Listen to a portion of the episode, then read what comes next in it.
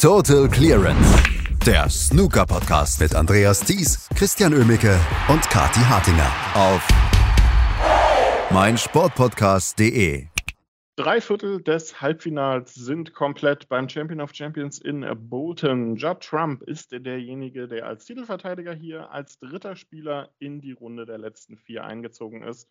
Und wie er das geschafft hat und warum seine Leistung gestern etwas beängstigend für alle anderen war, darüber müssen wir reden hier bei Total Clemens auf meinsportpodcast.de. Und das tun wir am Donnerstagmorgen Frühstück mit Kathi Hartinger. Hallo Kathi.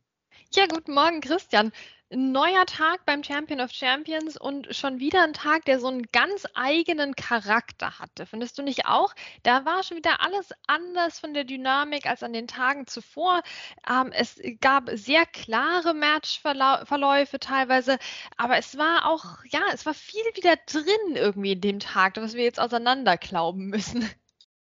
Absolut. Ähm, und nach den ersten Matches äh, am Nachmittag hatte ich nicht mit dem Verlauf des Abendmatches gerechnet, muss ich ganz ehrlich sagen. Ähm, denn Judd Trumps Sieg gegen Luca Brissell war zwar relativ souverän, lag aber vor allem daran, dass der Belgier nicht wirklich in vernünftige Breaks reinkam und Judd Trump somit eine, ja, sagen wir mal, solide Leistung ausreichte, um ins Finale einzuziehen.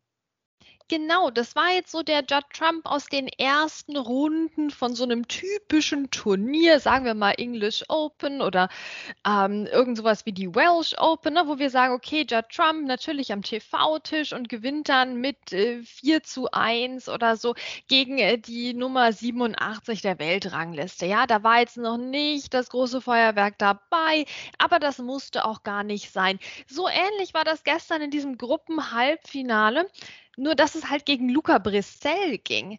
Und das muss sich der schon vorwerfen lassen, dass er eher in Richtung Nummer 87 der Welt gestern gespielt hat, ähm, als in Richtung eines Champions, der hier natürlich absolut zu Recht in dem Turnier steht, aber halt irgendwie nichts gerissen hat. Und Luca Brissell und das Champion of Champions ist auch nicht so eine wahnsinnige Erfolgsgeschichte. Ne?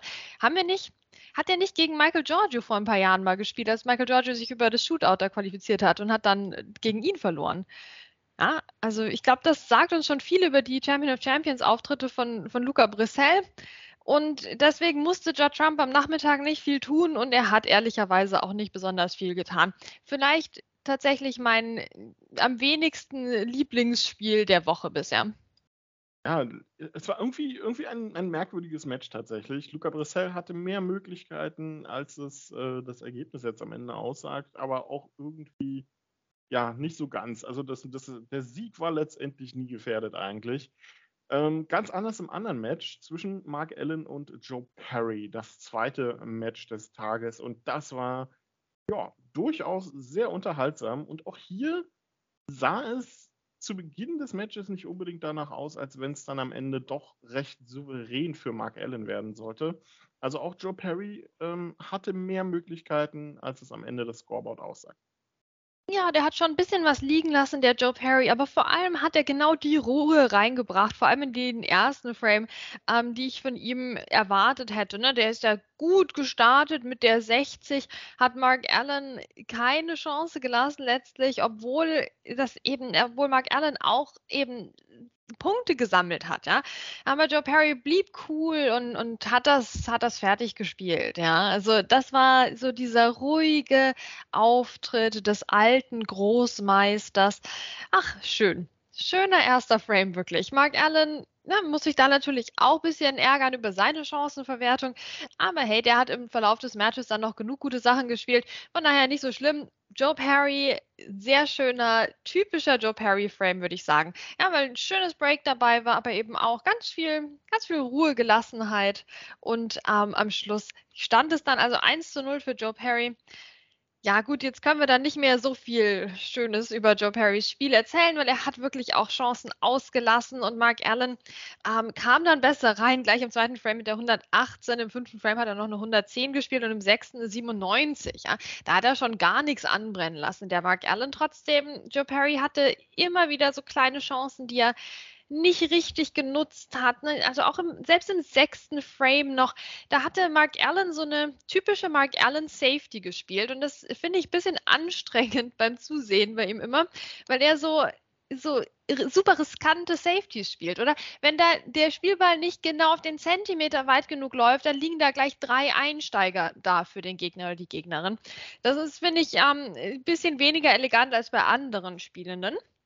Trotzdem ähm, war das dann eben wieder so eine Safety, die er da eingebaut hat und Joe Perry hatte dann direkt vor der Ecktasche eine schöne rote. Viele rote waren verteilt, also es war wirklich angerichtet eigentlich für ein, für ein schönes Break aus meiner Sicht und das macht er draus halt irgendwie sieben Punkte.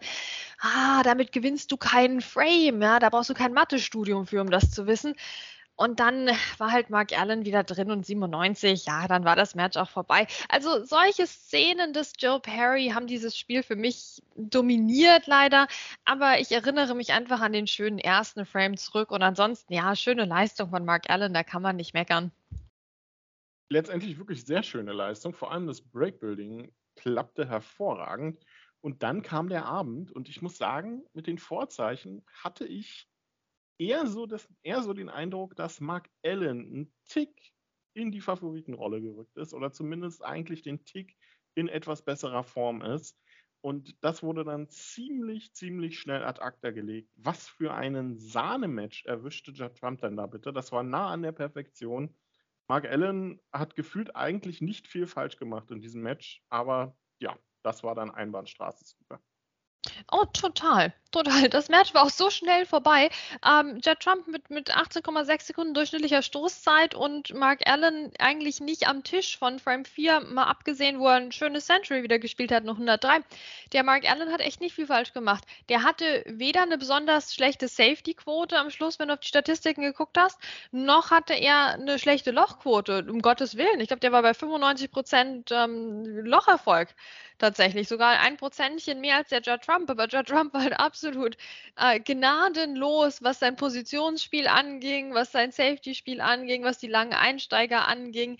Ja, also das muss man erstmal nachmachen und äh, mich hat es gefreut, weil wir sehen eben zu oft zurzeit diesen Judd Trump, wie er gegen Luca Brissell aufgetreten ist. Ja, so diesen, ja, muss nicht so viel, macht aber auch nicht so viel Judd Trump, der so ein bisschen langweilig dann auch ist, wenn wir mal ehrlich sind.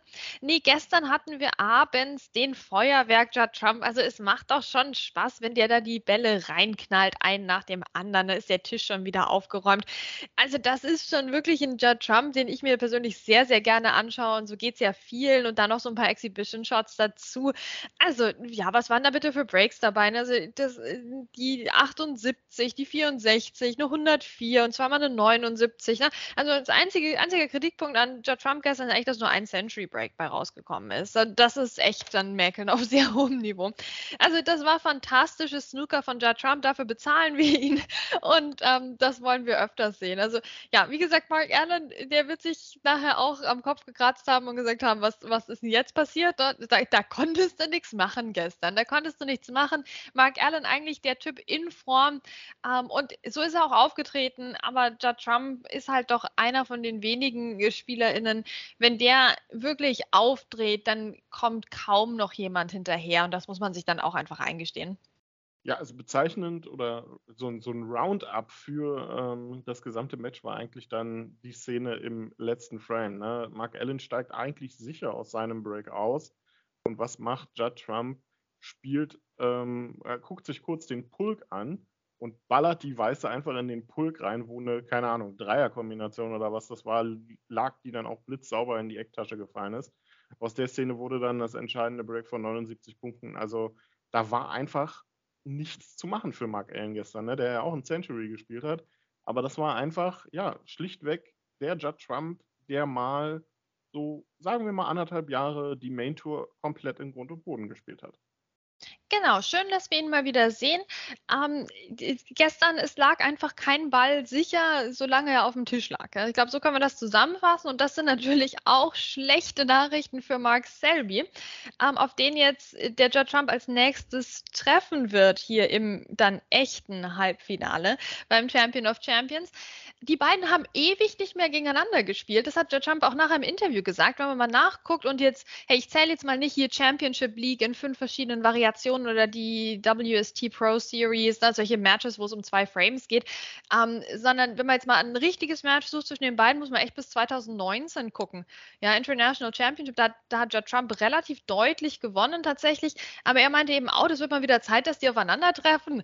Ja, da hat, also der ist richtig motiviert. Da müssen wir schauen, wenn er das jetzt so aufrechterhält, ob dann Mark Selby was einfällt, wie er die Bälle auf dem Tisch sicher ablegen kann. Ähm, ich glaube, das wird eine echte Herausforderung und Mark Selby selbst kann ja im Moment nicht ganz so gut zurückschlagen, weil er immer noch diese Probleme hat mit den langen Einsteigern. Ne? Und das könnte dann echt ein Vorteil für Judd Trump werden. Ich bin sehr gespannt auf dieses Match. Ja, da kann echt noch mal einiges passieren, aber gestern, äh, gestern hätte passieren können, was will, den Judd Trump hättest du nicht geschlagen. Definitiv nicht. Das wäre sehr schwer geworden. Und so steht ein 6 zu 1 am Ende. Judd Trump wird also morgen, wie du schon gesagt hast, auf Mark Selby treffen im ersten Halbfinale des Champion of Champions. Im zweiten Halbfinale wartet Fan Zhengyi auf seinen Gegner und der wird heute am letzten Gruppentag ermittelt. Und das ist eine hochinteressante Gruppe, weil, wie ich finde, eigentlich erstmal alles nach einer klaren Sache aussieht. Ähm, denn Ronnie O'Sullivan gegen Robert Milkins wirkt jetzt im Normalfall nicht wie das Match, ähm, was irgendwie, ja, sagen wir mal, Gedankenspielereien in Richtung eines Außenseitersieges zulässt. Aber Robert Milkins in der letzten Zeit in bestechender Form. Und ich glaube auch, Zhao Shintong sollte sein Match gegen ähm, die Damenweltmeisterin Ming Nuncharut nicht auf die leichte Schulter nehmen. Nein, denn die kann da durchaus Glanzpunkte setzen in diesem Match und ich hoffe, dass sie es auch tun wird. Wir wissen, die Frau kann Centuries spielen, die Frau kann beinharte Snooker legen. Also das wird ein Match, das durchaus sehenswert ist. Ich bin wirklich gespannt, wie das laufen wird. Ähm, und ist es nicht schön, dass Robert Milkins dabei ist? Ach, also schon dieses Champion of Champions ist so schön, nostalgisch, emotional, wer da alles am Start ist. Mensch, der Robert Milkins. Das waren noch Zeiten. okay, Christian. Na, schauen wir mal sportlich, was da passieren wird gegen Ronnie O'Sullivan. Ja, das ist natürlich eine ganz besondere Auslosung hier für den Robert Milkins. Aber der wird schon auf dem Teppich bleiben. Der wird, der wird bodenständig an die Sache rangehen. Das wird ein grundsolides Match. Und wenn wir eins wissen, dann, dass Ronnie O'Sullivan grundsolide Matches eigentlich nicht leiden kann. Ja, grundsolide Matches ist vielleicht, äh, vielleicht ein ganz gutes Stichwort. Aber ähm, es fällt schwer, um jetzt äh, Ronnie Sullivan vielleicht auch ein Stück weit rauszureden, ne? wie wir das schon bei Neil Robertson erfolgreich geschafft haben. Es, schwellt, es fällt schwer, heute gegen Ronnie O'Sullivan zu wetten, oder? Ja, schon. Ich meine, Zhao Jintong ähm, ist halt jemand, also jetzt mal angenommen, der setzt sich durch gegen Mink dann, und, und Ronnie gegen Robert Milkins, na, dann ist das natürlich auch ein Gegner, auf den Ronnie O'Sullivan richtig Lust hat. Ne? Also das wird ja ein Duell, wo Ronnie O'Sullivan sagt, ja, das, das gefällt mir. Und das ist meistens ein ganz schlechtes Zeichen für den Gegner. Also deswegen natürlich ähm, können wir es jetzt wieder versuchen zu sagen, ja, Ronnie O'Sullivan 100%ig wird er diese Gruppe gewinnen. Also wir werden es sehen. Auf jeden Fall, ob er diese Gruppe gewinnt oder nicht, ist eine andere Frage. Aber heute wird der letzte Gegner im Halbfinale oder der letzte Spieler des Halbfinals ermittelt. Judd Trump gegen Max Selby und wer auch immer heute sich durchsetzt gegen Fan Zhengyi. Das werden die Halbfinals beim Champion of Champions sein. Und wir sind morgen natürlich auch wieder für euch da, werden das Ganze zusammenfassen hier bei Total Clearance auf meinsportpodcast.de. Total Clearance, der Snooker-Podcast mit Andreas Thies und Christian Oemicke auf meinsportpodcast.de. Schatz, ich bin neu verliebt. Was? Da drüben. Das ist er. Aber das ist ein Auto. Ja, eben. Mit ihm habe ich alles richtig gemacht. Wunschauto einfach kaufen, verkaufen oder leasen. Bei Autoscout24. Alles richtig gemacht. Wie baut man eine harmonische Beziehung zu seinem Hund auf? Puh, gar nicht so leicht. Und deshalb frage ich nach, wie es anderen Hundeeltern gelingt, beziehungsweise wie die daran arbeiten. Bei Iswas Dog reden wir dann drüber. Alle 14 Tage neu mit mir, Malte Asmus und unserer Expertin für eine harmonische Mensch-Hund-Beziehung, Melanie Lippisch. Iswas Dog mit Malte Asmus. Überall, wo es Podcasts gibt.